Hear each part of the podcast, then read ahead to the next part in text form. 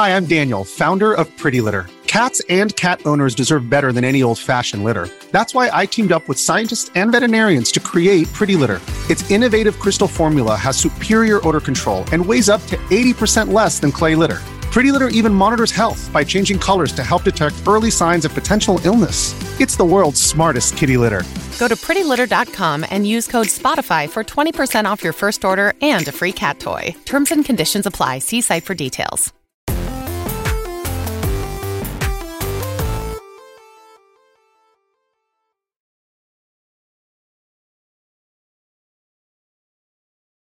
Yo, what's up? Welcome to Kind of Funny Games Daily for Tuesday, November 2nd, 2021. I'm one of your hosts, Blessing Adeoye Jr. Joining me is the return of Gary Whitta.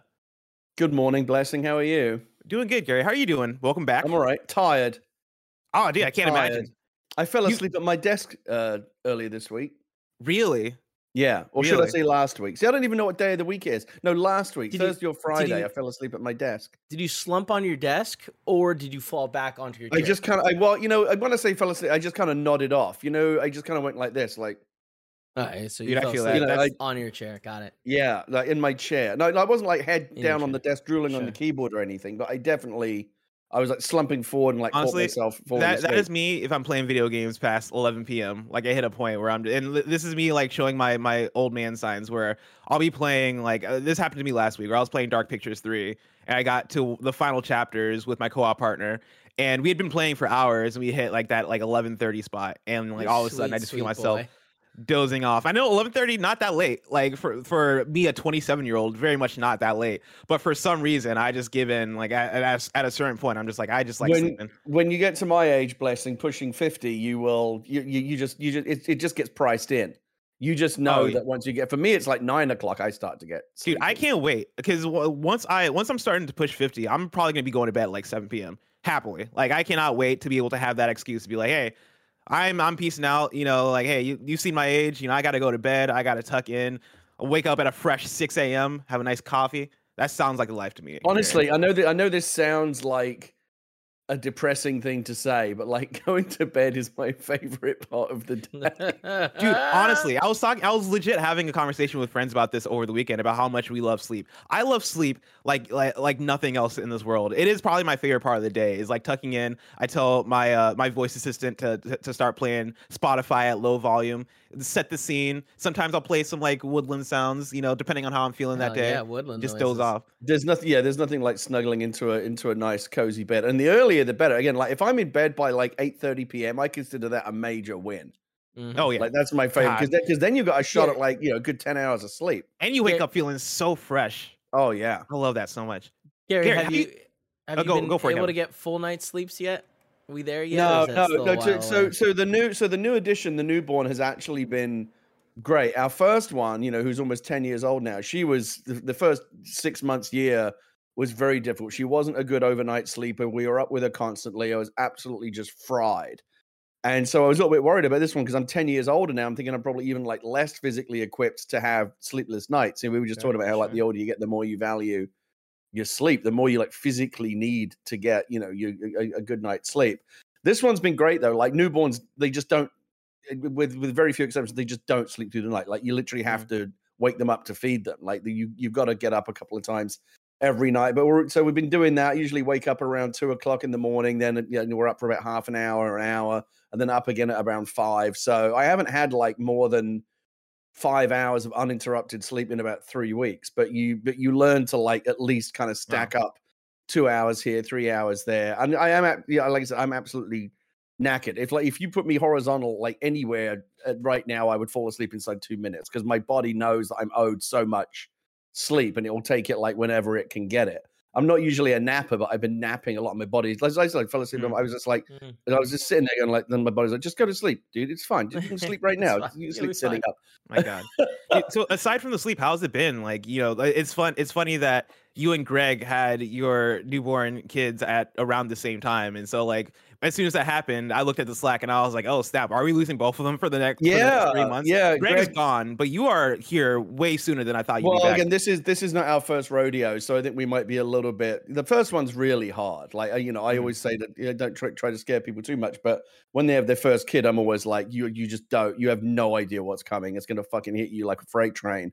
The the the emotional roller coaster, the exhaustion, just everything, and you like just your whole life just screeches to a halt because you're just 24 seven trying to keep this little bug, this little bean alive, Yeah. and it, it requires constant, constant work and effort. And my wife does most of it, but even as just like the support person, um, it's still a lot. Second time around, it is a little bit easier because you know you you stress out slightly less, and you you're not. It's not your first time doing any of these things, but it's still um exhausting and you still like i've had and- and, like all the little things that i used to kind of somewhat take for granted like oh i'm going to play a video game for a couple of hours like, i've been able to do that like here and there but it's and, and again you're just so tired that like by like by nine o'clock even if i have a couple of hours to play a video game honestly i'd rather just sleep Mhm. so I feel that. it's it's exhausting um Are you but it is playing way less video games then? Because that, that was one of the things I was going to ask. Like, how is how is this eating into your your time? Are you able to? I managed to, to- get I managed to get a few hours in this weekend. I played Nice. um I played uh, Doki Doki Literature Club Plus, which I'd never played before. That was a that was a fucking How'd you like let that? me tell you. Have you played it? I, I played the original back in 2017 and I watched uh, some of our streams because we streamed a little bit of it uh, when that dropped earlier in the year and I I, absolutely kinda- love that game. I kind of wish that I'd have gone in knowing nothing about it because, and, and I understand why you can't do that because the game is oh, the game obviously the game obviously represents itself as a certain thing, and then then ends up being something very very different. And for that reason, they can't take the risk of like kids or whatever playing it, coming in thinking, oh, it's going to be this thing, and then getting deeply traumatized by it. So it Yeah. has all these, you know, it's, it's like the first two minutes of the game are just nothing but like content warnings going, this isn't what you think it is. This is going to be deeply fucked up. Like, get ready. And so I knew that it was going to go in, in a horrible direction. But again, I almost kind of wish I hadn't known that because I think it would have been more unsettling. Like the full unsettling effect of it would have would have worked better if I had no safety net at Oh, all yeah. in terms of knowing that it was going to take this this dark turn. But I, of course, again, I understand why because obviously, kids yeah, of course. Like you don't want kids to play it. You don't want people who you know might be re-traumatized by that kind of thing. Yeah, and I understand why game, games these days have like content warnings, trigger warnings, and things like that. But for a game like that, which is very deliberately representing itself as this cutesy, fun, you know, Japanese graphic novel, but is in fact deeply dark and horrific, that they have to make sure that people who would be really genuinely fucked up by that surprise are, you know, fully warned and protected. But again, for me, I would like to have played like the no, the no safety net version of it Mm. but I, I did really I did really enjoy it. It's it's deeply disturbing. It's a very very interesting you know experiment, and it kind of reminded me in certain ways of things like um, uh, Stanley Parable. You know, games that kind of break the fourth wall and Oh, kind yeah. of a me- kind of a Undertale does that a little bit too. yeah yeah and uh, meta commentary. What's the I can't remember the name of the game, but it was another thing I played last year. It was like a game that like actively does aggressively does not want you to play it and keeps trying to get you to quit. There's a- Oh, yeah. No, I think I know. There is. Is it? There is no It's game here. There is no game. Oh. Yeah. Yep. So I, I love those kind of like, again, like break down the fourth wall. You know, the game's kind of talking to you. The game's kind of self-aware. Doki Doki Literature Club does that. It obviously does it in a very, very dark and disturbing way. I thought it was really, really interesting. I enjoyed it a lot. So I played a bunch of that. Needed a bit of a palate cleanser after that. So I did start up. I got. I was fortunate to get from uh, Microsoft an early code for uh, Forza Horizon Five. I was like, I need to go somewhere that's like genuinely sunny and cheerful and isn't actually going to turn into like psychological horror. It- Oh, I, yeah. was, I was The so exact scar- opposite. Yeah, was so is where you I go was for so that. scarred by Doki Doki Literature Club that I kept expecting like someone to get out of a car in Forza and like slit their own throat in front of me or something. Like, oh my god, this game's gonna fuck with me as well. But that didn't happen, fortunately. I am enjoying it. I've got a lot of thoughts about Forza Horizon 5 that I will share on the uh, Xcast at some point soon. And um, I think those are the two I've been playing most. And then I've got Age of Empires on deck. I really, Oh, really want to get into that. I, I'm really excited about that coming back. I'm looking at Inscription. I'm just looking at my Steam list now. Inscription. There's a bunch of stuff I want Dude, to I want, I want to I want to talk about all this stuff in the post show because yeah, like Okay. Inscrip- Inscription is one that I started uh, about a week ago and I am loving it so far. I'm probably about three hours in, but yeah, I do want to talk about that and I want to dig into Doki Doki a little bit more. But Sure. Gary, I- I- now- yeah, it's, it's one of those games that you really want to talk to people about after Oh, you yeah. played it, you know? Oh yeah, so let's talk about that. But for now, Gary, again, congratulations on the new child. Thank That is sir. awesome. Round of applause. You did it. You did the thing. Um, but welcome back. And Gary, I can't wait to talk to you about some video game news. News like Sakurai talking about if there will be another Smash Brothers, New World disabling wealth transfers, and more, because this is Kind of Funny Games Daily, each and every week at 10 a.m. live right here on twitch.tv slash kind of funny games. We run you through the nerdy news you need to know about. If you're watching live, you can correct us when we get stuff wrong by going to kindoffunny.com slash you're wrong. If you don't want to watch live, you can watch later on youtube.com slash kind of funny games, roosterteeth.com, or you can listen later on podcast services around the globe by searching for Kind of Funny Games Daily. Remember, you can use Epic Creator Code Kind of Funny on all Epic Store and Epic in-game purchases like Rocket League and Fortnite to help support the channel. To be a part of the show, to patreon.com slash kind of funny games or bronze members or above, get to write in. And silver members or above, get the show ad-free with the exclusive daily post show. Housekeeping for you Extra Life is happening this Saturday. Uh, that's going on from 11 a.m. to 11 p.m. Pacific time. That's going to be a bunch of games like Mario Party and Metal Gear, uh, a bunch of shenanigans like Nick and Andy taking the SATs, me drinking too much whiskey, and more. Uh, that's going down right here on twitch.tv slash kind of funny games. But you can donate and join the team right now by going to kindoffunny.com slash extra life. The goal, of course, is to raise $100,000 for Children Miracle Network hospitals. Uh, it's a good cause, so come out, support, and let's have a good time. And speaking of a good time, blessed way, a new episode of PS Love You XOXO is up right now. Uh, it's Janet and I talking about the state of state of play, uh, PlayStation games coming to PC, and our different opinions on Dark Pictures House of Ashes. It is a banger episode that is up right now on youtube.com slash kind of funny games and on podcast services around the globe. And speaking of youtube.com slash kind of funny games, over the weekend, the final episode of the Arkham Files went up. That is Barrett's breakdown of the Arkham series. Uh, this final episode is all about Arkham Knight. Uh, that's up right now for your viewing pleasure over on youtube.com slash kind of funny games. Thank you to our Patreon producers, Pranksy and Blackjack. Today we're brought to you by Honey, American Giant, and Credit Karma, but we'll tell you about that later. For now, let's begin with what is and forever will be the Roper Report. It's time for some news. We have four stories today. A baker's dozen. a, li- a lighter news day, but it is uh, Widow Wednesday on a Tuesday, and so you know we'll make it work. Uh, let's start with story number one, a fascinating one. Smash Brothers director Sakurai says he is undecided if he'll make another. This is from Andy Robinson at Video Games Chronicle. Super Smash Bros. Ultimate director Masahiro Sakurai has said he's undecided if he'll make another entry now that the, the Switch installment's generous DLC schedule is complete. Last month, uh, last month, Ultimate's final DLC character, Sora, from the Kingdom Hearts series, was released. This marked the com- completion of nearly three years of DLC for the fighter, which has seen 11 new characters added to the game. This week, Japanese magazine Famitsu has published a special interview with series lead Sakurai, in which the, the creator reflects on the lengthy development of Ultimate and answers questions about his future. In early excerpts, uh, Sakurai reveals that he's unsure if he'll continue with the Smash Brothers series beyond Ultimate, which eventually became so large that he previously claimed there was no way the series could ever be as big again. Quote, I'm not thinking about a sequel, Sakurai told Famitsu, but I can't say that this is definitely the last uh, Smash Brothers, end quote. He added, quote, I need to think about whether we should release another Smash Brothers game at the risk of disappointing user, users. Later in the interview, Sakurai reportedly told the publication that he did not believe this. Uh, he did not believe the Smash Brothers series could continue without his involvement. "Quote: I can't see any way to produce Smash Brothers without me," he said. He continued, "To be honest, I'd like to leave it to someone else, and I've actually tried that, but it hasn't worked out." Uh, lastly, he continued, quote, if we're going to continue with the series, Nintendo and I need to discuss and seriously consider how to make it a success. Gary, first of all, what is your uh, uh, involvement with Smash? Like, what is your interest level? Do you play a lot of Smash? Do you love it? Secondly, what do you take from the Sakurai thing? Do you think Smash Brothers could exist beyond uh, Sakurai's involvement with it?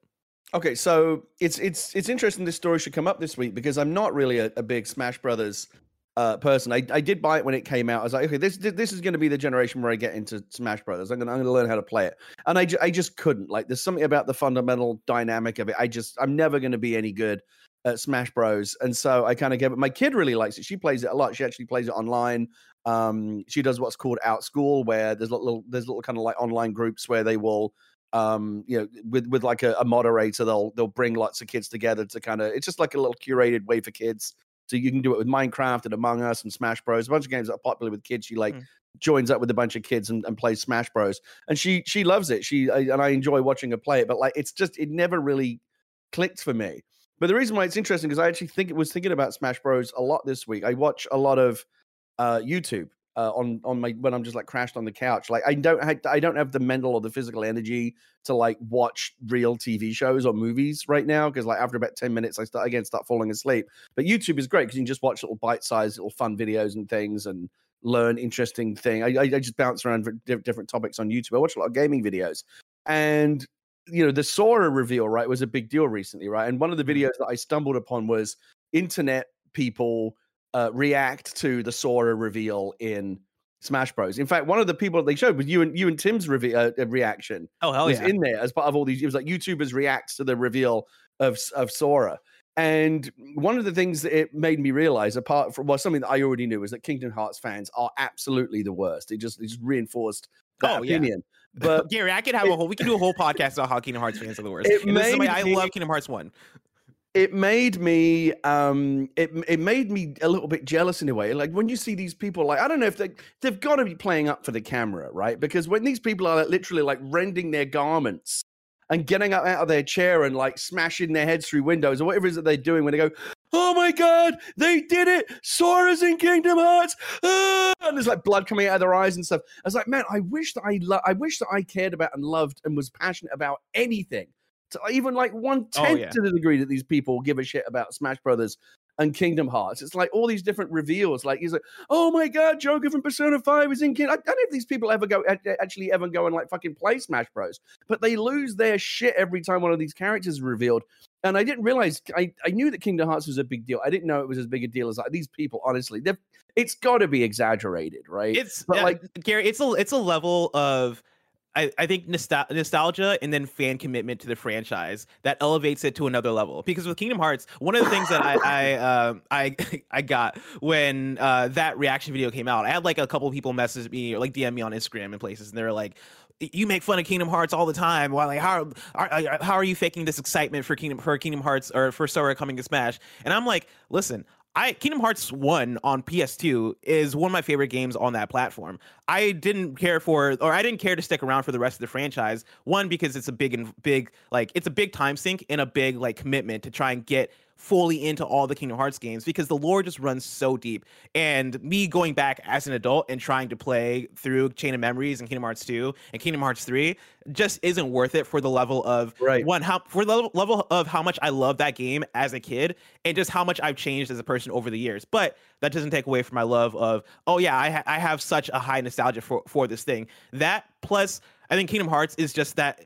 it it's it hits that perfect place of Disney magic in nostalgia in Final Fantasy magic in nostalgia. Yeah, and it's and even the fact that Kingdom Hearts exists has always been a bit of a mad thing. It's like really, so like like the like the Square Final Fantasy type universe and the Disney universe all kind of coexist. Just- Just Kingdom Hearts' existence alone is mad. And I guess with the Sora reveal, it was a particularly big deal. A because it was the final one, right? They said this is the Yes. last character we'll be introducing to Smash, so that had kind of a, an, a climactic feel to it. And then plus the fact that I guess the conversation had been partly about the fact that because it's Disney and Kingdom Hearts, that from a licensing perspective, this was like the one thing that This even was the- Sakurai This was the thing that felt pull could never happen. And like, like, all the lawyers in the world could not figure out how to make this happen, but uh, of- Yes. he did it. So it was like, oh my god, he made the impossible happen. That's genuinely impressive, right? And to chime But- in, I think I think there is a level of icon status that Kingdom Hearts and Sora have achieved just based on when you're looking at something like Smash Brothers in the games that they include in there. There's there's one a big Japanese presence, but also a, a big presence of here are the icons that have made gaming, and there, there's a range to that, of course. Like Piranha Plant. Well, I guess Piranha Plant is to some extent iconic, but let's say Wii Fit Trainer. Wii Fit Trainer is just a random ass character that Nintendo Mr. pulled Game and Watch. Like I love the fact they do these wacky characters. Yeah, you have the wacky, but then you also have people like Mario, you have Sonic, you have Link, you have Snake, you have Cloud, Yep. you have these big gaming icons that have meant so much to people, not just from the fact that they have amazing games that, that they're part of, but for the fact that these are characters that have been that have meant a lot in people's lives over the years. And and and, and again, I, I actually went back. I watched. I, was fascinated by this. I went back and watched another video, which was like YouTubers reacting to every single character reveal in Smash, and there's been a lot. You know, Joker from Persona Five, Simon and Richter Belmont, fucking Banjo Kazooie, and again, every time that they do it, people are going, "Oh my god!" And it is kind of cool, right? Like, forget about the MCU. Smash Bros is like the most ambitious crossover event in history, right? Like, no game has ever come close to bringing this many, you know, gaming Oh, yeah. icons And, together. and this will Things never happen again. like I don't- I don't Isabelle think this beating can the happen again. of Solid Snake. That's mad. That should only be happening like in a in a in a ten year old's you know a school book, like when they're you know when they're kind of like you know daydreaming during history classes. Like, that shouldn't be actually happening in a video game, and yet it is. And so Sakurai is kind of like mad professor, you know, genius. Is I think it's all really fun, and and God bless it. I love the fact that Smash Bros exists. So that's kind of my long winded answer in terms of what my association with Smash Bros is, which is like as a fascinated obs- observer of the of of the fandom and, an- and an admirer of the fact that they are able to bring all these like so like these bizarre different characters from so many different universes and they're so incongruous and they found a way to make it work. It's a genuine achievement and they should be proud of it. In terms of what's going forward you know, it, it's it's it's hard to predict the future, but like it's it's hard to imagine as well, don't you think, Blessing, that like the Switch isn't going to be the last Nintendo console they ever make. There'll be a there'll be a Switch two or something else. You know, Nintendo will do something else. Ten years from now, we'll be playing on some other Nintendo platform. It's hard to believe there won't be a Smash Bros for that platform. They're, say, they're not going to say ten years from now, just go play the old one from ten years ago. They'll, there has to. They have. It's one of their biggest I mean- things, right? They can't just retire that whole franchise. Sure. didn't didn't they do that with the last one? How do you mean? The one we're playing is from the Wii, right? Or Wii U? No, this this No. is this is technically a new one, like a brand This new is one. the new yeah. one. Is it? Yeah, yeah. Uh, This Oh, isn't you're just right. like you're the right. I'm thinking Mario. is- Okay, I'm sorry, but they did that for Mario Mario Kart. Kart. But they Yeah, did that for Mario Mario Kart. Kart, yeah. and for but- plenty of Wii games. There will Yeah, also, yeah, but there will also uh, absolutely one day be like a Mario Kart Nine. There has to be. Yeah, totally. Mhm. But like, I think even with this this version, we're still gonna get another version of it that's like the super deluxe that I- has it- everyone on board, right? And that that that is, I think that's the dilemma where Nintendo, Sakurai, and whoever is going to adopt Smash Brothers after Sakurai are going to find themselves in is they're never going to be able to recreate recreate Super Smash Brothers Ultimate. There's no way they're going to be able to get these licenses and uh, make these deals and create something on the scale of this ever again. I don't think that can ever be possible again. And so I think you find yourself in two places with whenever you release the Switch 2 or whatever the next big Nintendo console is, you either keep re-releasing Smash Brothers Ultimate and just do that and just say say hey, this is the one. Like this we've perfected this. We're never going to make anything that matches this. I mean, or you reboot, reboot it from scratch. That's the thing. It becomes a more difficult undertaking every time, right? Because not not only do you have to add new character, and I, I think I'm right in saying the Ultimate was like represented the biggest increase in roster size that there's ever been in, Yeah, a, in ever. a Smash Bros. game, Yeah, right? yeah. It went from like, like first it was just a handful of Mario characters back in the day. First it was t- the 12 characters I want to say in the first Smash Brothers. Right. And then it obviously got bigger and more ambitious, and like things like Solid Snake showing up, people go, "Oh my god, that's so cool!" But then Ultimate just went, you know what? Let's just go fucking nuts. And how. I don't know how many characters the final roster size is, but it's massive. Um, on the one hand, I want to think, well, why not just keep going? Again, from a from a practical standpoint, it's not just about they. Well, yeah, there are, well, there are many other characters out there. Master Chief that a lot of people might thought might show up in Smash Bros. Didn't. You know, maybe they get him next time. There's other characters out there. You know, there's so many as for as many characters sh- uh, have shown up so far in Smash Bros. There's many, many more that I think people would love to see. It would be great, but it's not just about adding those new ones. Every time they do the new game, presumably they have to renegotiate all the existing characters as well. So they have to go back to Konami, they have to go back to Disney, they have to go back to Microsoft, and like, can, can we, okay, can we keep these characters in the game? I don't know what these what these what these licensing deals look like. Presumably they're just for that generation, not necessarily in perpetuity. So it becomes it becomes a, a heavier lift and a bigger creative and legal and practical undertaking every time they want to grow the roster.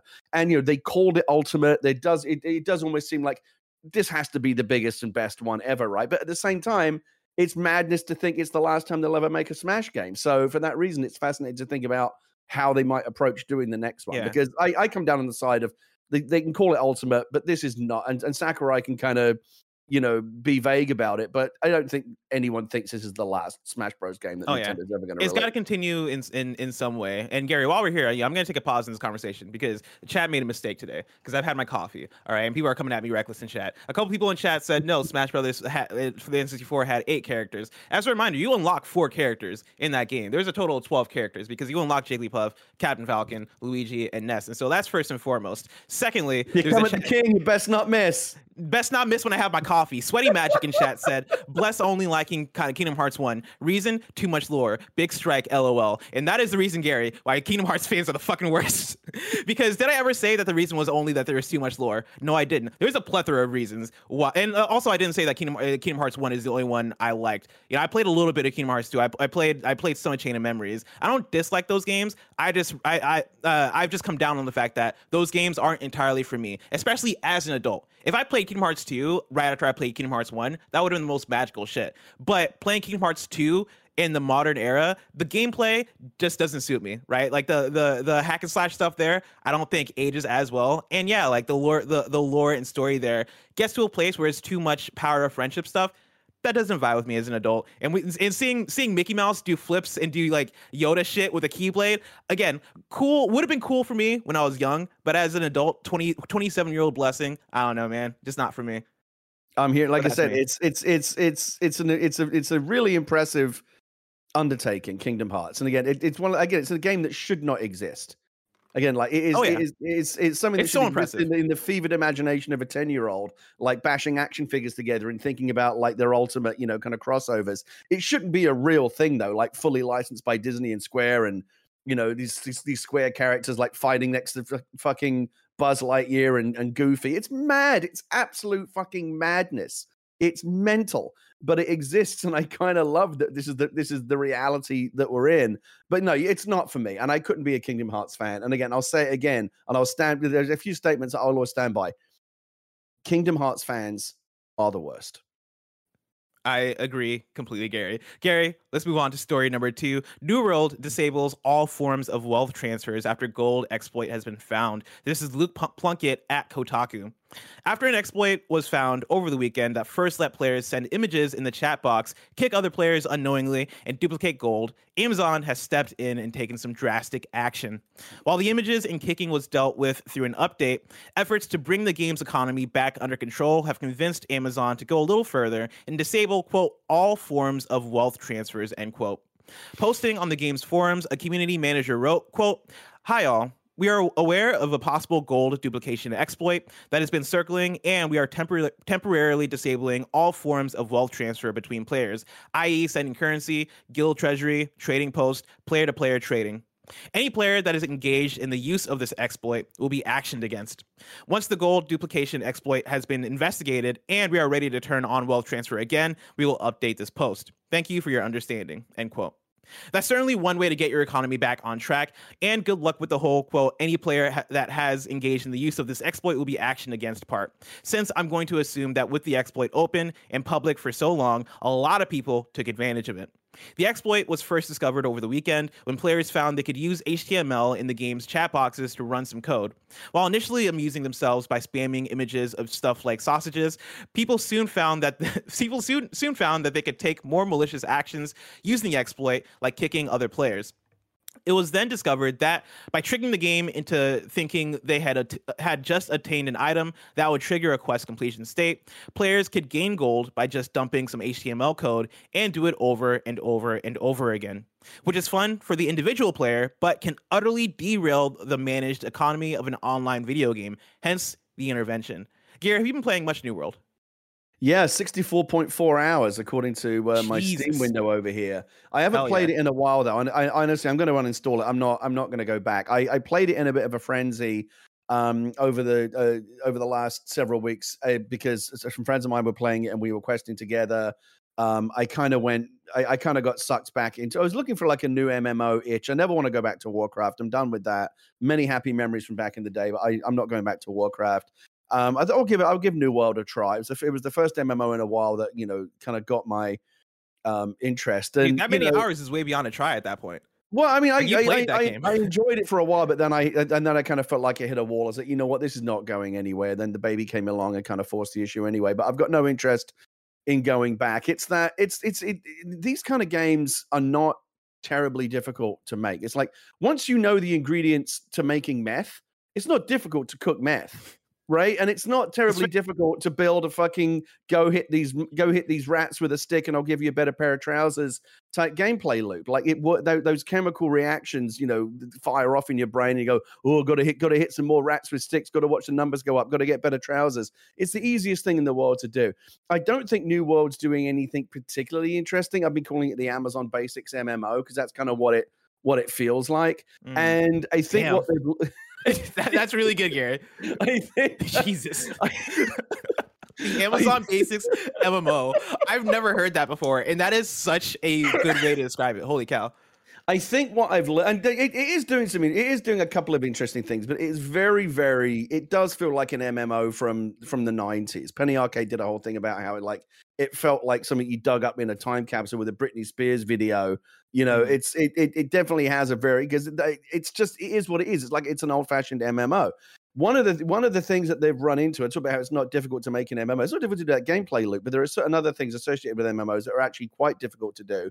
One is create a functioning economy. There is a reason why, as Warcraft started to get bigger and bigger, Blizzard started hiring people who were just economists, like at, like people with like de- with degrees in economics, who could come in and start monitoring and tweaking and making sure that the economy continued to function and grew and was healthy. Because once you take a bunch of living people and put them into a, an ecosystem, whether it be the real world or, or or a virtual world, and create a currency and create commodities and create supply and demand, and there are limited amounts of these things, and people start trading and moving things around, that becomes a real economy that is subject to all the same rules of economics and macroeconomics that exist in the real world. And so you get uh, and you see it all the time. MMOs and, and online games have inflation, they have deflation, they have supply and demand issues, they have all kinds of issues that need to be monitored and regulated by the people behind the scenes in the same way that we have, you know, like kind of the um, you know, the, the federal banks and the reserve, federal reserves and things like that. And it's their job to kind of monitor interest rates and adjust them to make sure the economy doesn't go off a cliff. You need those people in a virtual economy as well. And I guess the, the Amazon developers are discovering that right now because there's been a severe deflationary issue where there's more money coming out of the economy than there is coming back in because they've fucked up the way that they price things and the way that they the, how the degree to which they dole out money for completing quests and stuff like that. It's too expensive to repair your gear and armor and all these kind of things that they need to tweak. And now I guess there are these bugs where people are just uh, uh, kind of uh, using these exploits to just basically kind of print their own gold, like mint their own Mhm. gold out, you know, out of thin air. It's created they they have to stay on top of all this stuff. So some parts of MMOs, the loot grind, very easy to do. Other parts that are more subject to the vagaries of what happens when you put like a million people into an ecosystem, give them some money, and say, you know, get on with it. That's much more difficult, and Amazon are finding that out right now. Is there? Are you the type of person that needs to always have some kind of MMO game that they're playing in the background, or something uh, like a, a live service game or something in the background? And uh, for you, now that you're done with New World for the most part, is there another game that you see? Are you going to jump into like a Final Fantasy 14 or anything else that's out there? No, so I, I I looked at Final Fantasy 14 for a minute, you know, because obviously it's been blowing up as as World of Warcraft has, has been kind of going off the boil and people are jumping ship and going over there. And Final Fantasy 14's obviously had this huge uh, blow up over the last 12 months or so. It's it's become like really really big.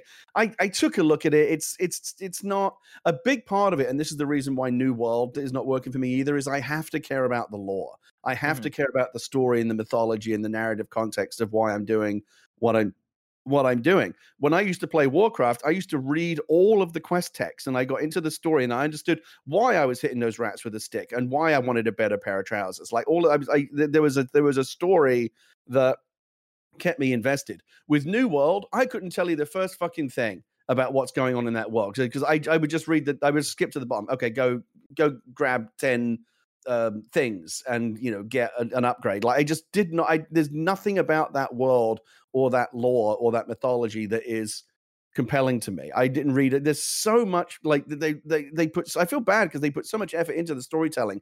Like everywhere you go, there's like reams and reams and reams of like written mythology and all this spoken dialogue, and they've obviously put a lot of thought into the world building.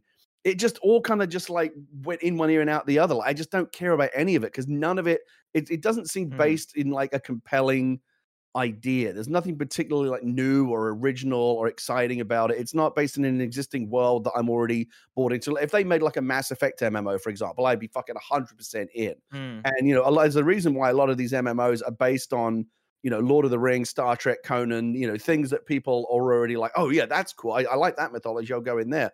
Um, and even Warcraft, you know, was built on the existing lore of the Warcraft games. You know, there've been several Warcraft games before they built the MMO.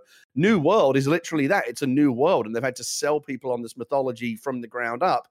Maybe some people are into it, but I, I have just not been excited about the mythology or the world at all. So that's been the other reason I've kind of just I've I've finally tapped out. I it's just it's just not exciting to me from a story Yeah. perspective. I, I totally feel that. Like I, I think that is one of the reasons why I fell off of New World super quickly. Is as soon as I started that game, I had we were, we were talking about earlier, but just dozing off while playing video games. I had that exact same thing while I was playing New World, where I was playing that with a friend, and quite a few missions in or quests in, I was just like, uh, yeah, I don't know. This there's nothing here aesthetically that is really calling to me, right? Like none of none of the story or narrative stuff in this is really my jam. And also for an MMO, I'm not I'm not in that MMO uh, uh, group of people that like uh, uh, hungers a thirst for those games. You know, like so I, I, something like a Final Fantasy 14 would probably be the one that would pull me in because I do uh, appreciate the aesthetic of that game and I appreciate a lot of the Final Fantasy elements. But it will take something like that, or even like I mean, the one comparison I'll I'll, I'll make, and this isn't an, an MMO, but um, for a live service game, GTA Online is one that I talk about all the time and one that pulls me in. And a, a big part of that is just me already being invested in that world. I love the world and, and I all do the too. in GTA. The, the players are so fucking toxic; it makes that game unplayable. Oh yeah, dude, I It- I, I, I, I totally feel that.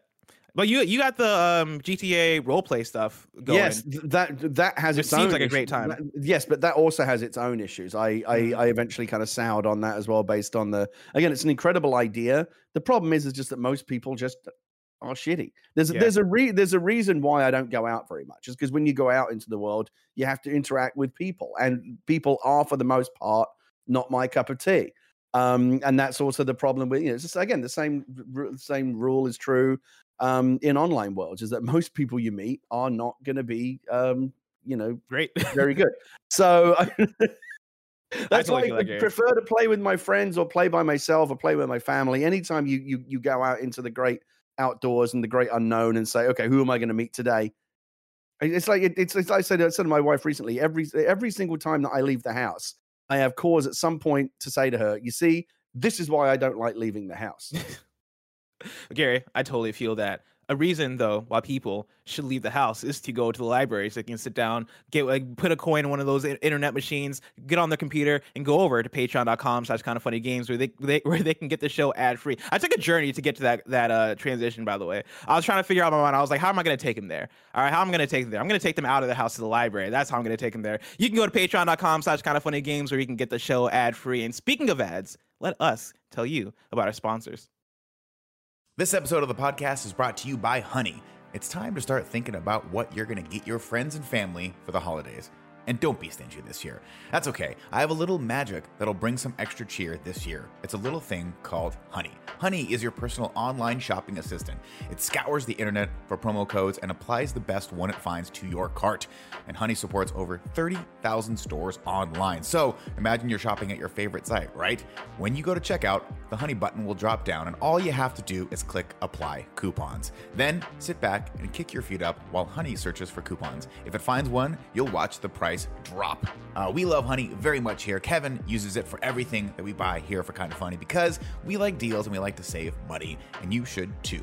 If you don't already have Honey, you could be straight up missing out on free savings. It's literally free installs in a few seconds, and by getting it, you'll be doing yourself a solid and supporting this podcast. We'd never recommend something we don't use here at Kind of Funny, so go over and get Honey for free at joinhoney.com slash games. That's joinhoney.com slash games. We're also brought to you by American Giant. Let's be honest, since we're all thinking about it, buying gifts during the holiday season is stressful. It's all about tearing your hair out, trying to find the perfect gift, spending a boatload of money, keeping secrets from your loved ones, and resisting the temptation of the classic gift card cop out. But there's one thing that everyone loves a good hoodie, especially now when stylish comfort is essential. So get everyone on your list and maybe even yourself a classic full zip hoodie from American Giant. Uh, Gia loves her hoodie, she swears by it. Tim's used American Giant hoodies, he loves the quality of them. You should too. Uh, American Giant is about the journey, not just the destination. They're obsessed with the details from start to finish, so they use the best quality materials and support local manufacturers and workers. Slate called their hoodies the greatest hoodie ever made. So find out why. Explore American Giant's collection of durable essentials at american-giant.com. And you can get 20% off when you use code KFGD at checkout. That's 20% off at american-giant.com, promo code KFGD. We're also brought to you by Credit Karma. If you've ever felt overwhelmed when it comes to handling your personal finances, you're not alone, and Credit Karma is here to help you make those big calls with more confidence. Whether you're refinancing credit card debt or paying for an upcoming expense, Credit Karma uses your credit data to show you fresh personal loan offers that are personalized just for you. It's totally free and easy to sign up for a Credit Karma account with no effect on your credit score. Credit Karma will even show you your approval odds so you can choose offers that you're more likely to get approved for and apply with more confidence. On Credit Karma, you can check out multiple loan offers side by side with easy to compare estimate terms to make sure you get the best deal. And once you've got a loan, Credit Karma will help you track your progress as you pay off your debt and even let you know if you can refinance and save. Ready to apply? Head to creditkarma.com slash loan offers to see personalized offers with your approval odds right now. Go to creditkarma.com slash loan offers to find the loan for you. That's creditkarma.com slash loan offers. Let's hop into story number three, Gary. Uh, a bunch of developers are reflecting on the launch of GTA 3. Uh, I'm pulling from Sid Shuman at PlayStation Blog, who did a whole a whole uh, essentially piece reaching out to a bunch of different developers to talk about the launch of GTA 3 for the 20th anniversary. Which first, Gary, can you believe that it's been 20 years since GTA 3? Yes. Okay, that's fair.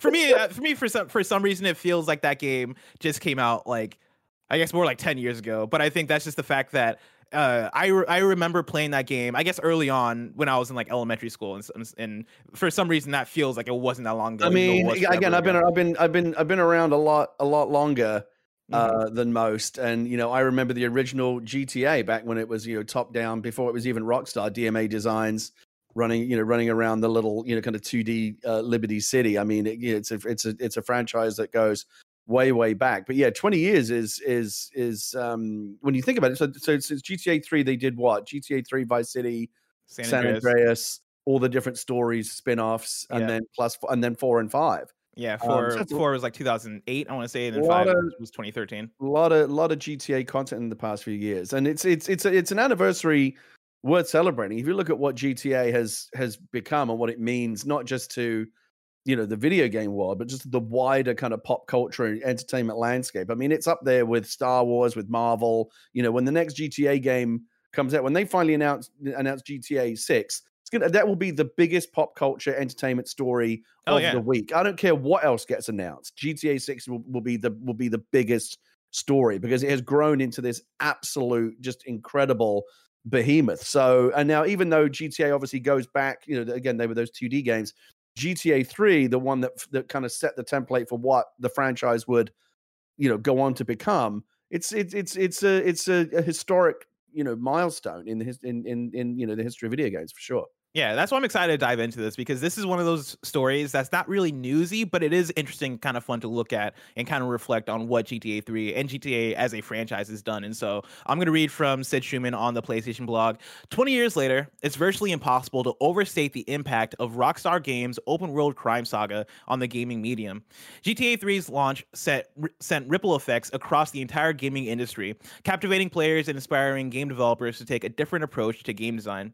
To mark the groundbreaking games, uh, uh, big 20 year milestone, we reached out to creators from PlayStation Studios and top third party developers to reflect on GTA 3's megaton launch. Now, they talked to a, a long list of devs, only pulled in quotes from three different ones. I encourage people to go to the PlayStation blog if they want the full thing, but I just pulled three specifically that struck me as like interesting slash cool to hear from.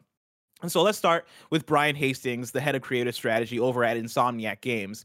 Uh, they said, quote, GTA 3 changed my perspective of what makes games fun. Games had always been about making the jumps, killing the enemies, solving the puzzles, doing the tasks the designer laid out for you. GTA 3 was the first game where you really made your own fun. That led me to reimagine how exploration and open-ended gadget and weapon usage in Ratchet and Clank could allow players to find their own fun and approach uh, the, the gameplay in their own creative ways End quote. Mikael uh, uh, from uh, uh, Control, or they're the, they're the Control game director over at Remedy.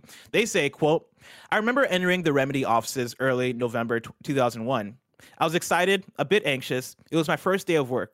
The first thing I saw was a group of people around a TV. Some were laughing, others staring, speechless. They were playing GTA 3. It was provocative, unexpected, endlessly fun, and impossible to let go of. A tectonic shift in gaming that set the stage for my career, influencing my work to this day. End quote. And then lastly, I want to pull from Dinga Bakaba, the game director director over at Arkane Lyon, uh, the director of Deathloop. They say, quote, it wasn't the sheer scale or the freedom that blew my mind. I already had had a taste of that with The Elder Scrolls 2 Daggerfall. Instead, I had a group of three friends, and we would spend a lot of time together playing games. And when GTA 3 came out, we would all play that all the time. Thing is, we weren't doing any story missions or side missions. It was days and weeks and months of messing around in the city, telling ourselves stories, reacting to the living world in chaotic ways, and setting challenges for each uh, uh, to each other. And the most magical part was that every time there was a visitor beyond the, uh, that core group, they would get involved naturally, not necessarily playing, but commenting, asking the player to try things. This experience opened my eyes to the power of emergent gameplay and stories. Seeing games maybe for the first time as a really expressive medium beyond, uh, one's uh, character choice in a fighting game or combo lines in a skating game, and that the stories it created were something that could be enjoyed not just by players but viewers. It's something that became intertwined with the medium with the rise of gameplay streaming, and more specifically, the amazing GTA Online scene with its role playing uh, streams, uh, this time involving more than one simultaneous player. Uh, end quote. Gary, he, touch, he touches a little bit on like the role playing scene, which I know I know you're a big fan of and you're a part of. But I guess beyond all of what we just talked about right now, for you, like where does where where does the influence of GTA 3 land? Would you say that it's one of the most influential games of all time at this point? Yeah, ab- ab- absolutely. I mean, as, as, you were just talking about it, I was I was having those thoughts myself. You know, eh, eh, we talked about when GTA why GTA 3 is one of the most influential games of all or one of the most historic games of all time. It, it's true not just in terms of what that series would go on to become. You know, GTA 5, you know, is still hugely popular. What was it, almost a decade old? Has it ever been out of the top ten? You know, top selling games. Like it's always there. It still has a hugely. It's played all the time. This new when the new gen remaster comes out, um, I I will play GTA Five fucking all over again Guys, I just want to be in that world. And, and, it, and again, it isn't just the, the fact that GTA itself became this like this the Leviathan property.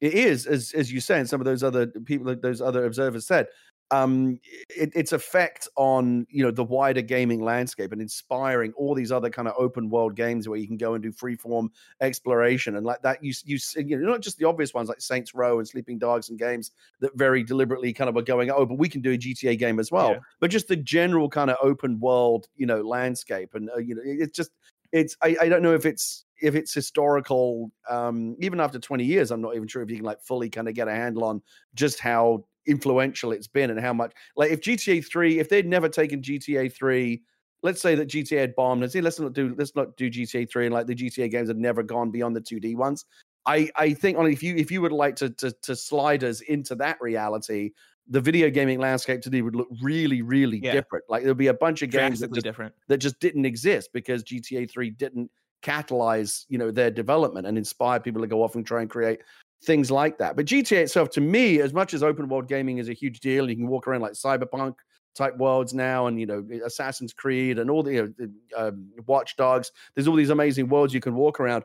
There's still never been a game that has given you that sense of being like a, a, sense of place, like a sense of like I'm in this world, I'm in yeah. this place. Like there were so many times when I would when I was first playing through GTA 5 on, I guess it would have been the Xbox 360, when I would just like stop at a street corner, like on you know, their, their version of like Sunset Boulevard or whatever, and just stop and watch the world go by and think, this is fucking amazing. This is oh, like a living world that they've created. And you would just be in awe of the fact that you could go anywhere and do anything. And I did the same thing. I played GTA 5 for weeks, and all I did was play golf and tennis and yoga and just fuck around. I never even did a mission because the game is so the world is just so robust that you can have fun just living and fucking around in that world. And it's a it's hugely impressive what what you know Rockstar gets a lot of shit and often rightly so. You know they they do a lot of weird stuff.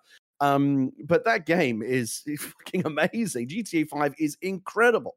Yeah, no, G, G, GTA 5 and GTA as a franchise, I'd say, is, is super incredible. Like, I, I always think about for me there there are these landmark moments in my i guess like gaming journey and a lot of those come with very big and ambitious uh, open world games. When I first played GTA on, on PS2, that shifted my perspective in terms of oh shit, like I didn't know a video game could be this big. And you know, for me, that that primarily was digging into San Andreas. Like I had played Vice City and GTA 3 earlier at a friend's house, and they would go through and they would do the thing where they would summon cheats and all this stuff, and I would kind of get that vicariously through them. But I didn't really internalize that scale until I owned one of those games, until I owned San Andreas and drove around and started to realize like oh shit, there's different cities at different cultures to these cities. The areas between these cities have like deserts and mountains and all this shit. And like if you stand and look around at how the NPCs are behaving at any given moment, they are reactive to each other. They're reacting reactive to you. Like GTA San Andreas has a thing where if you click right or left on the the D pad, you can respond positively or negatively to like an NPC in the world. If they say mm-hmm. some, some shit, you can say it back. And like that was a level of interactivity that I just hadn't experienced before, you know, and then I go on and I think of things like uh, Fallout 3, which was like another step for me of, oh shit, this is like, holy cow, this is an open world that has so many stories and so much uh, jam packed into it. And like, I know um, uh, Dinga here in, in his uh, uh, uh write up, he mentions Elder Scrolls 2 Daggerfall. And I know a lot of that stuff existed through Elder Scrolls and Bethesda games before, but that was like my entry point. And that was something that blew me away. And then I go forward again to something like GTA 5. And then I go forward to something like Breath of the Wild. And there's, there are these big landmark open world games that totally shift my perspective in terms of oh my god a video game can be this. And i think there's something super special about that. And that all kind of starts in a big way with gta 3 yeah, for me, I'm actually really excited about these um, these trilogy remasters that are coming out. I know a lot of people have said like the it's a, a, you know in an ideal world they were never going to spend this much on it, but in an ideal world they would have brought it up to like real GTA Five Stroke Six type graphical fidelity. Instead, mm. they just kind of like smooth everything over and like I know some people have complained that it looks a bit cartoony now, but it definitely looks a lot better than they did. And yeah. I think it's going to make those games viable again. And it's going to reintroduce a whole bunch of really great GTA games to a new generation of players that might not have played them just because simply they were before their time. And, you know, they don't look great to go back and play them on like your PS2 or whatever.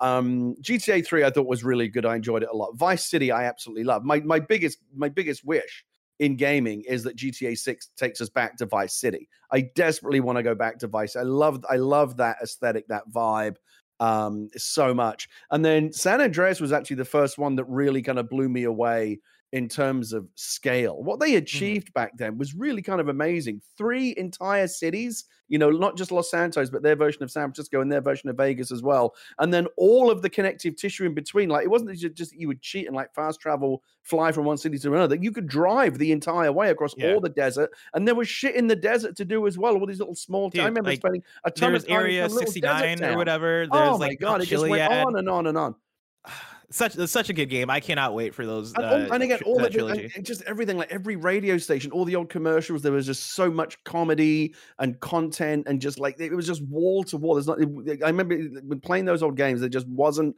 one ounce of like wasted space. Like every yep. five seconds of every radio station you would listen to had something worth listening to on it. It's just incredible the amount of stuff they jam into these games, and you know, there's a reason why we're all like desperate to to get the oh, next oh, yeah. one because if they continue on the scale that be you know each game is just like more impressive than the last I, I it blows my mind to even think about like what they have in plan for GTA 6 but I'm sure it'll be incredible. How long do you think it's going to be until GTA 6 who the hell knows? Who the hell knows? It's like you know it's it's achieving like fast life half-life three levels of, of madness now. Where, but the thing is, like Half Life Three, it, it, there's a there's a good chance that they just never make it. GTA mm. Six, of course they're going to happen someday. They are yeah. making it, but they make so much money off GTA Five. It's not like there's even like a, a, a, there's no financial imperative to do it. It's only a creative imperative, which is what you want, right? You what you want them to think like you don't want them thinking, oh, we should make a new GTA game so we can make some money. It's like we're going to make a new GTA game and we're going to do it now and we're going to do it on our own schedule because we're going to do it when you know we feel like we have the best ideas for it and it's creatively the right time to to bring a new chapter to the GTA universe. So that's that's a great thing that they don't feel like they're obliged to do it. They'll do it. It's kind of like, like Larry David like makes Your Enthusiasm whenever he feels like it. If he doesn't want to make a season for a few years, he'll just fuck off and do something else. But when he feels like he's got a good idea for a new season of Your Enthusiasm, he'll come back and do it. And that's why the show's so good because he only does it when he feels like there's a, the right creative reason to do it. And I think GTA, because they're so massively successful off the back of the previous games, have that same luxury. And that's Yeah. a good thing for us when the game eventually does come out. I think that also it also puts it in a place where it has gigantic shoes to fill. I'm still curious on what GTA 6 is going to be, just from the standpoint of GTA 5 is so big and so profitable. One because people love GTA. GTA is such a big franchise, but also now that we're eight years uh, um, uh, separated from it, GTA Online is the thing that keeps that thing in the sales, and that is the reason why that is now uh, GTA is now one of, if not, I think the highest uh, grossing enter- entertainment franchise. Like it, it's it's in that running, and a big part of that is because of GTA Online and how they've turned that into a live service game. That makes me wonder how what is GTA 6 going to be? Is it going to be the like the GTA we know and love in terms of hey, this is a an open world with a, a lot of TLC put into it, a lot of detail, a lot of systems. It is everything you love about the original GTA's and GTA, GTA 4 and GTA 5. Uh, And at the same time, is it going to be that hey, we've also built this in a way that is going to support online super strongly? I think that is probably the challenge and pro- mean- probably the balance they had to make. I would lo- I would love for them to take a leaf out of the No Pixel book, and again, the toxicity in some of the un- unpleasant player characters aside, what what the No Pixel and what the role playing servers do, where they they take it to the next level and create a fully living, breathing world where everyone there's like there's virtually no NPCs. Everyone you meet is another living person playing the game. That to me is the next level. I would love to Mhm. see Rockstar endorse that and get behind like a full like GTA MMO, which takes that, you know, there's still a story campaign, there's still side quests, there's all the things you expect to see in a in an MMO, but with that full living. I hate the fact that Zuckerberg has now made metaverse a dirty word. Everyone's like, oh, terrified of the metaverse now because if Zuckerberg's behind it, it can't be any good. And that I totally get I totally get that. But like I there is a good version of it. Mm-hmm. Oh, And yeah. I feel like you know bringing bringing Los Santos or Liberty City alive in a persistently, massively multiplayer online way would be for like there's there's a version of that that is just Dude, phenomenal. that, I mean, th- that is the reason I was so sold on GTA Online at that first trailer. I remember watching that trailer that, that they dropped for that specifically, and when the character walks, uh, the character is in their apartment and they walk to the window, and they look out the window and they see the cars driving, they see the the the, char- the characters driving planes, they see all this shit going on outside that all these other people are doing. Like that is the dream and promise of GTA Online. I think GTA Online hits that to some extent, but I do think that can be elevated by smoothing a lot of like the technical stuff out because there's a lot of technical issues with GTA Online, but then also working on expanding that and making it something that feels like a oh shit no like we, that I, I think out of all the um like possible venues for the quote unquote like metaverse that that that we're talking about GTA Online is probably a really good one of those It's just based on a place where you can live in. it's also crazy when you think about like where the future's gonna gonna take us. I'm, I'm sure that this that this official Rockstar, um, you know, current gen remaster of GTA 5 when it when it drops was it early next year is going to be very very impressive Mhm. but like if you if you go to the mod scene and look at what some people have done with these photorealistic mods and on high npcs and you know on this current and and and probably going into the next generation of of console hardware where you're looking at like kind of 8k like practically indistinguishable from photorealism this stuff is only going to get more and more insane. And as and as vr becomes more viable nobody wants I, I- I think one of the things not to go off on a tangent but like you know people still don't want to wear the big bulky things on their head, Of on their course. head. but like when we get to a point where like a like we're like a, a ready player one level vr headset is something that you can just like carry around in your pocket like your eyeglasses and just put them on and you're there you're in fucking liberty city that is something that I think we will see in our lifetimes. And it's a reason to fucking eat healthy and exercise because I want to be around long enough to see that shit. Or not, or I can go, they can just put my brain in a fucking jar. It makes no difference to me. Either way. I, I want to I want I want to I want to go to that place. God. Uh, Gary, we've talked about Smash. We've talked about GTA. This has been a very fantastic episode of KFGD, but we got one more news story. Uh, and what are we missing here? Oh, that's right. PlayStation. Let's talk about story number four. Uh, the PS5 issue that might have locked players out of their digital games appears to have been fixed. This is from Ali Jones at Games Radar. Sony appears to have quietly fixed a PS5 issue that would eventually have limited which games your system would play. Back in March and April 2021, the PlayStation community became aware of an issue dubbed the C bomb. The problem is linked to the C- CMOS battery, which powers core information like the system clock in the PS3, PS4, and PS5 consoles. If the battery fails, important system functions, including the ability to play certain games, would no longer be available. In September, Sony fixed the issue on, on PS4, but there had been no word on concerns raised in April that similar problems could be faced by PS5 users in the future. Digital edition owners would be particularly badly affected, as while a CM- CMOS failure wasn't thought to affect physical games, digital downloads couldn't be accessed at all. And with no disk drive, that would make those PS5s a very expensive ornament. Now, however, it seems that Sony has addressed those potential problems. In a new video, hardware channel uh, Hik- Hikikomori Media removed the CMS, CMOS battery from their own console and found that almost all of their games were able to run. Online functionality was limited, but both physical discs and digital downloads worked. The only games that would be inaccessible in the event of a CMOS failure would be PS Plus titles, as the ability to, to verify a user subscription is an online only feature. It's not clear when exactly Sony fixed the issue, but a couple of recent PS5 firmware updates might have snuck the solution through. So that's good news for everybody. I know there was a little bit of a panic there earlier this in the year is about thi- this. and this is not new. I saw a YouTube video about about a month ago that that, that spoke about this and how they had fixed it. I don't know. Oh, maybe awesome. maybe it's now it's just going to filter into more mainstream news sites. But yeah, there was an issue where basically when you when you go online to download something that you'd bought or play play something online, there's a server check that happens where Sony will check the time on its server side and it has to match up with whatever your local system time is. And the only way to have a local system time is if you've got that, you know, that little watch battery, that's always in there. That backup, once that dies, it can't do the check anymore. But yeah, so that that had become a real issue as PS4s get old enough that those CMOS batteries are dying. Firmware workaround. I think I think it's in, in place for a while, and maybe some outlets are just picking it up now. Gotcha. Yeah, yeah. I think this is one that was posted recently, or maybe re- reposted. But uh, that is good news. I don't think we had reported on that one on on this show. And so for folks who were panicking earlier, boom, we're all good. We're safe. We're good, at least for now.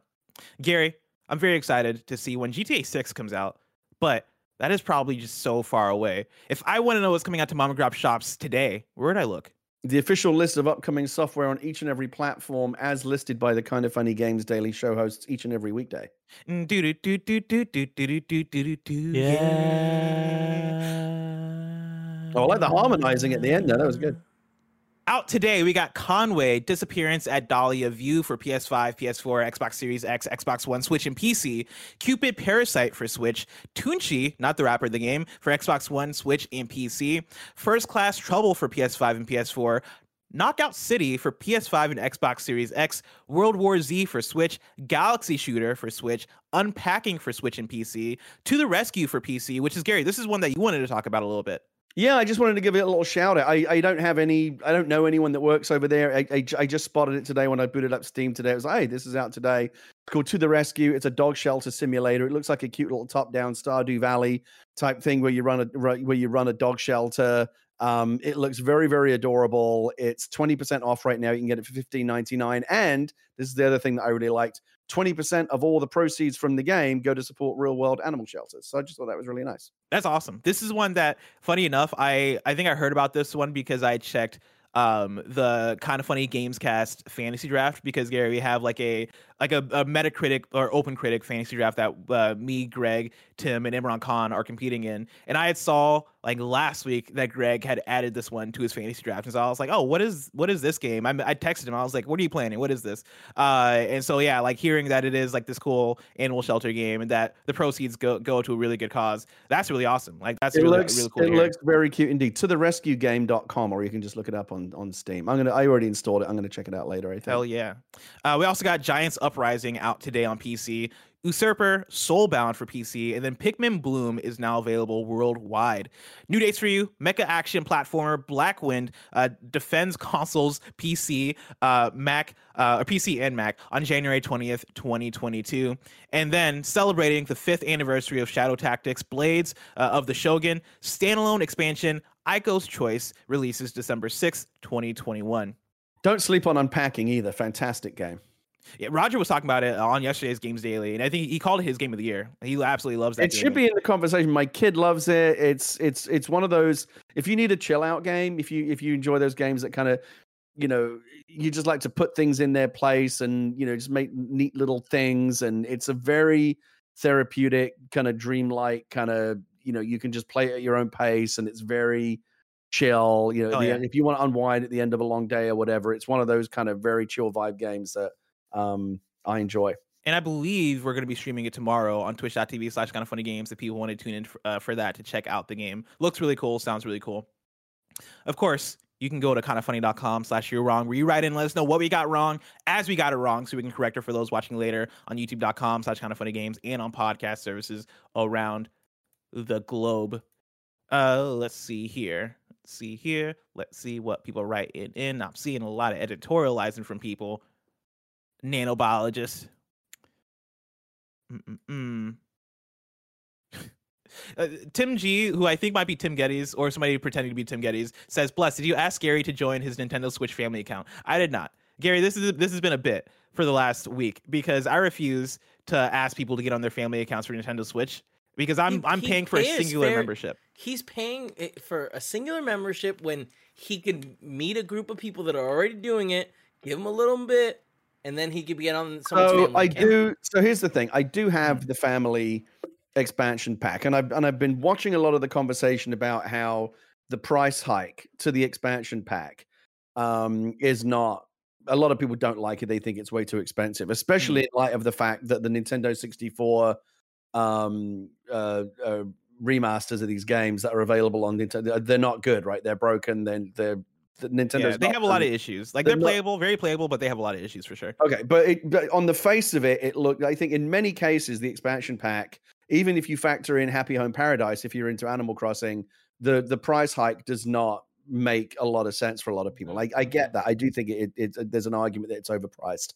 For us here in the Whitta household, where I've got three, four, if you include my mother-in-law, um, four different people on our family plan, all of whom play Animal Crossing, all of whom want Happy Home Paradise at $25 a pop if you buy a la carte.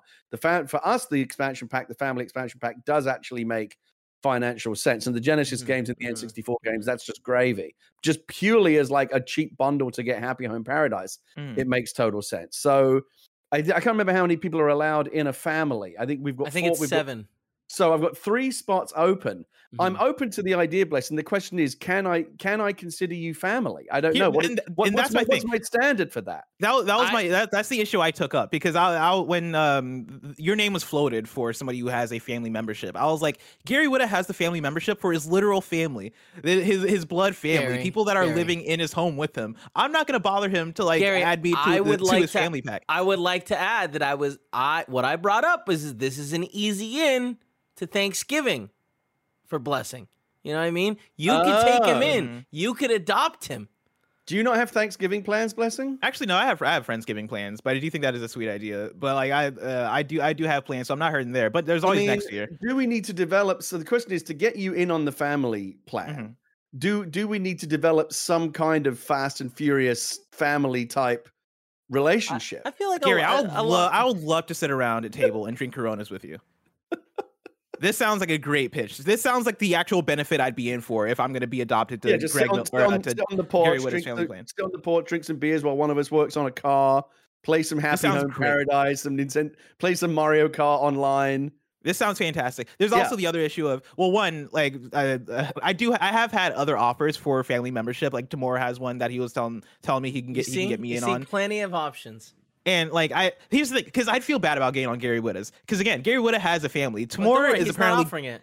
Tamura is giving it to whoever, and like, uh, and and he offered it to me. The other issue I have is that I've already paid, I think, for the next year of Nintendo Switch Online, so I don't think realistically I I, think you can. can. Switch I think you can hit him a bit and No, be you, like, no, "Yo, you, uh, you, I'm you out." well, when I okay, so I it was weird the way because of the way that I subscribed last year.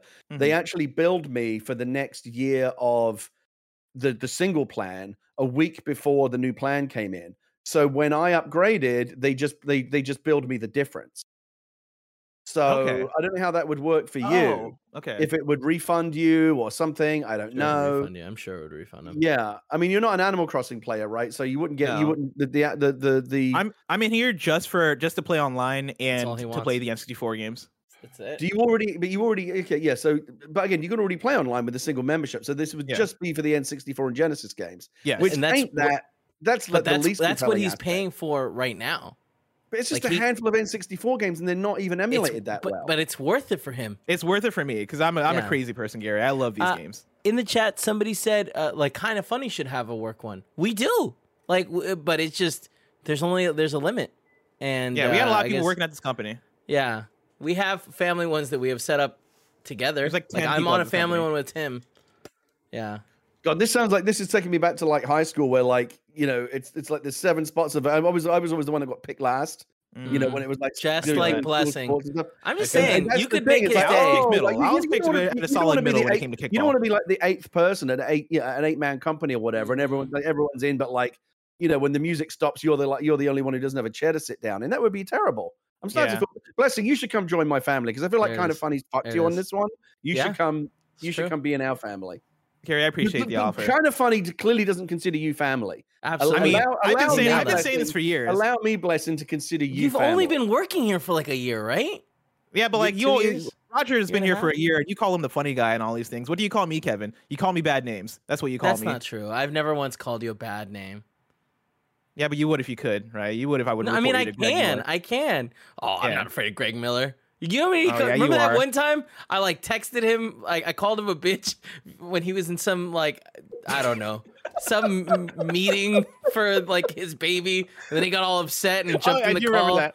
All right, That I'm not afraid of him. I'm not afraid That of him. That was fantastic. All right, let's wrap up this episode of Kind of Funny Games Daily. Tomorrow's hosts are, are uh, me and Andy Cortez. If you're watching this live on Twitch, uh, after this is a Morbius trailer reaction followed by some games with Mike and Nick. If you want to catch that stream later, you can subscribe to youtube.com slash kind of funny plays. Remember, this has been Kind of Funny Games Daily. Each and every weekday live right here on twitch.tv slash kind of funny games. We run you through the nerdy news you need to know about. You have a Patreon post show for those that are subbed at the silver level of patreon.com slash kind of funny games. So stick around for that. Otherwise, until next time, Game Daily.